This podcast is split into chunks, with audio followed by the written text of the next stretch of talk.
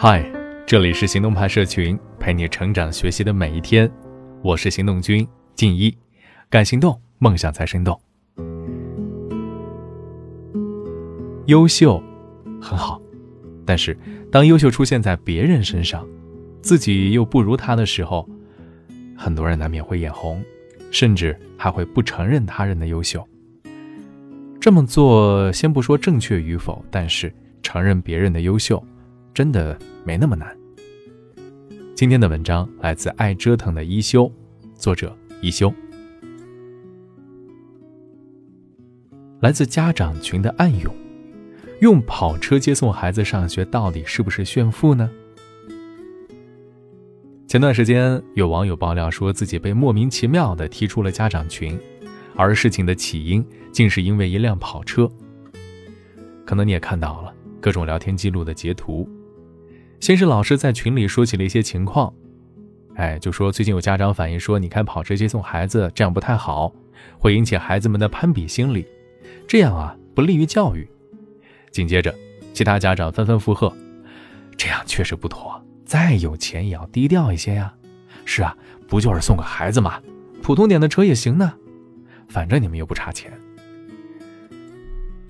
这在家长群里面受到各方质疑。网友也解释了自己的想法，他说：“我不觉得有什么问题啊，钱是我辛苦赚来的，不偷不抢，想给孩子最好的有什么不对？如果开跑车就是攀比，那是不是你们的孩子太脆弱了？另外，我凭什么再买一辆普通车来为你们服务呢？”话音刚落，系统显示网友已经被移出群聊，我不禁感叹啊，到底什么仇什么怨？什么手速？百分之九十九点九九的情侣闹半天分手，也没互删这么快啊！再说了，如果开跑车送孩子上学就是炫富，那蚂蚁花呗是不是来自马云的群嘲啊？与其说是怕孩子引起攀比，倒不如说家长们自己早就攀比上了。要知道，这个世界可不是完全光明，也不是那么黑暗。开豪车未必一定是炫富。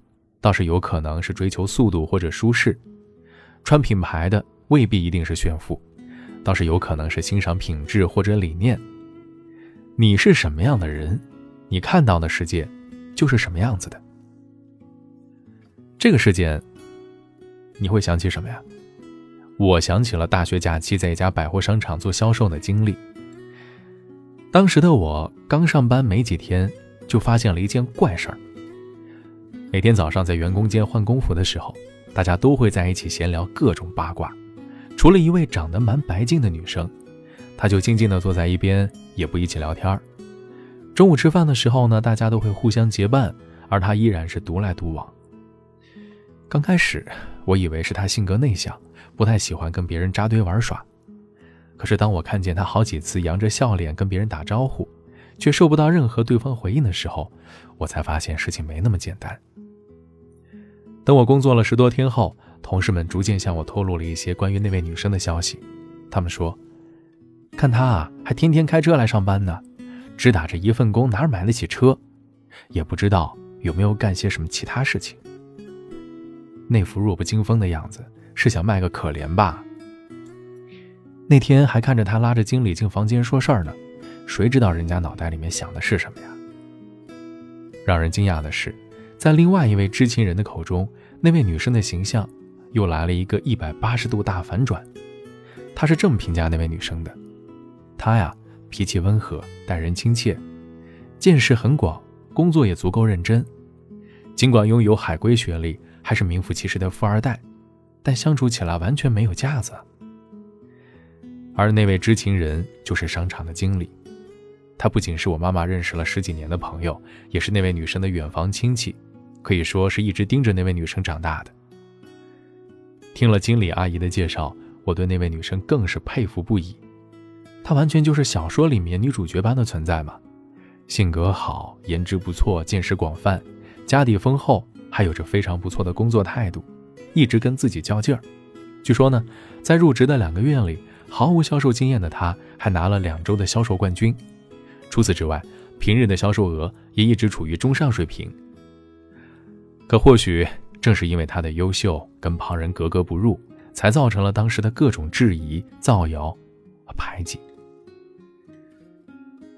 随后的日子，我也跟一些人谈起过那次的所见所闻，得到大多数评价都是在说那位女生不懂做人，比如明知道那里的销售工资不高，就应该低调一点，不要老开车去上班。自己家里面既然不缺钱，为什么还要那么努力出风头？最后还拿了月度奖金，难怪会招人嫌弃。甚至还有人说：“啊，他的确很优秀，但是他应该把自己的优秀藏起来。”震惊吗？我真的很震惊。什么时候起努力变成装了？自己做出成绩等于变相打压别人了？把自己的阅历分享出来就是花式炫富了？这种受害者有罪论，我是绝对不能理解的。你要有。也别听节目了。遇到比自己优秀的人，应该是向着对方靠近，把自己变得更优秀，而不是一天二十四小时想着怎么把别人变得跟自己一样差呀。记得初中时候的班主任很喜欢把班里成绩特别好的同学和成绩特别差的同学安排成同桌，实行一带一的策略。于是成绩差的同学遇到不懂的题目，戳一戳同桌就能上一堂私教课。成绩好的同学呢，也能在帮助同桌理解题目的同时，更好的巩固自己的知识。而那群成绩处于中等水平的同学，则被安排两两一桌，用班主任的话来说，就是有竞争才有动力。两位成绩差不多的同学，也就此走上了互相 PK 的道路。有时候为了分数的高低，赌上了心爱的贴纸；有时候为了一起努力，便约定大家一起考到班级前十，然后去学校旁边最贵的冰淇淋。吃一顿。总结起来就是大家耳熟能详的八个字：互帮互助，共同进步。成绩高的不会沾沾自喜，成绩低的也不会自我封闭。所以那个时候啊，班里面的同学无论成绩好坏，相处起来都特别融洽。在打打闹闹、你追我赶之间，整个班级的成绩也不知不觉提高了不少。为了奖励我们的进步。班主任还特意买来了一箱杨梅。还记得那一天，那间教室，看着我们一群同学兴高采烈地吃着杨梅的班主任，也靠在门边笑出了鱼尾纹。当时的世界，真的非常单纯。遇到优秀的人，那就献出发自内心的掌声；遇到求助的人，那就提供力所能及的帮助。至于自己，则要把日子过得一天比一天好。承认别人比自己优秀，并没有那么难，哪怕从别人身上找九百九十九个缺点，也并不能证明你的一个优点。只有当你把各种乱七八糟的小心思关进小黑屋，让注意力集中在某一件事情上，你才能更好的思考眼前的情况，解决存在的问题。说不定你终究会发现，你所遇到那些比你优秀的人啊，其实就是你自己的增值好时机。因为你能通过跟优秀的人接触，把自己变得更优秀。一辈子其实很短，要学着对自己好一些。这个世界，差距本来就客观存在。有的人聪明，有的人愚笨；有的人漂亮，有的人难看；有的人富裕，有的人贫穷。每个人生而不同，终究要走各自的路。可能有一些人一辈子都住自家的别墅，有些人一辈子只能租狭小的单间，但是没有说谁就比谁要更高贵，谁就比谁要卑微。可能有些人家里就像 LV 热卖展出一样，有些人却是逢年过节买个高仿奖励一下自己都觉得心满意足。但是也没有说谁的快乐就比谁高级，谁的快乐就比谁廉价呀。取悦自己原本就是每个人天生的权利。如果你很有才华，没必要怕招人攻击而事事低调；如果你思维活跃，没必要怕抢人风头而欲言又止。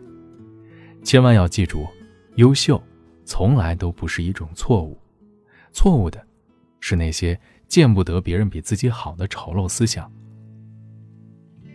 好好享受自己的生活，让别人自己生气去啊！好了，今天的文章就到这里。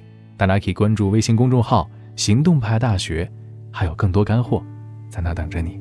Took a walk on a Sunday.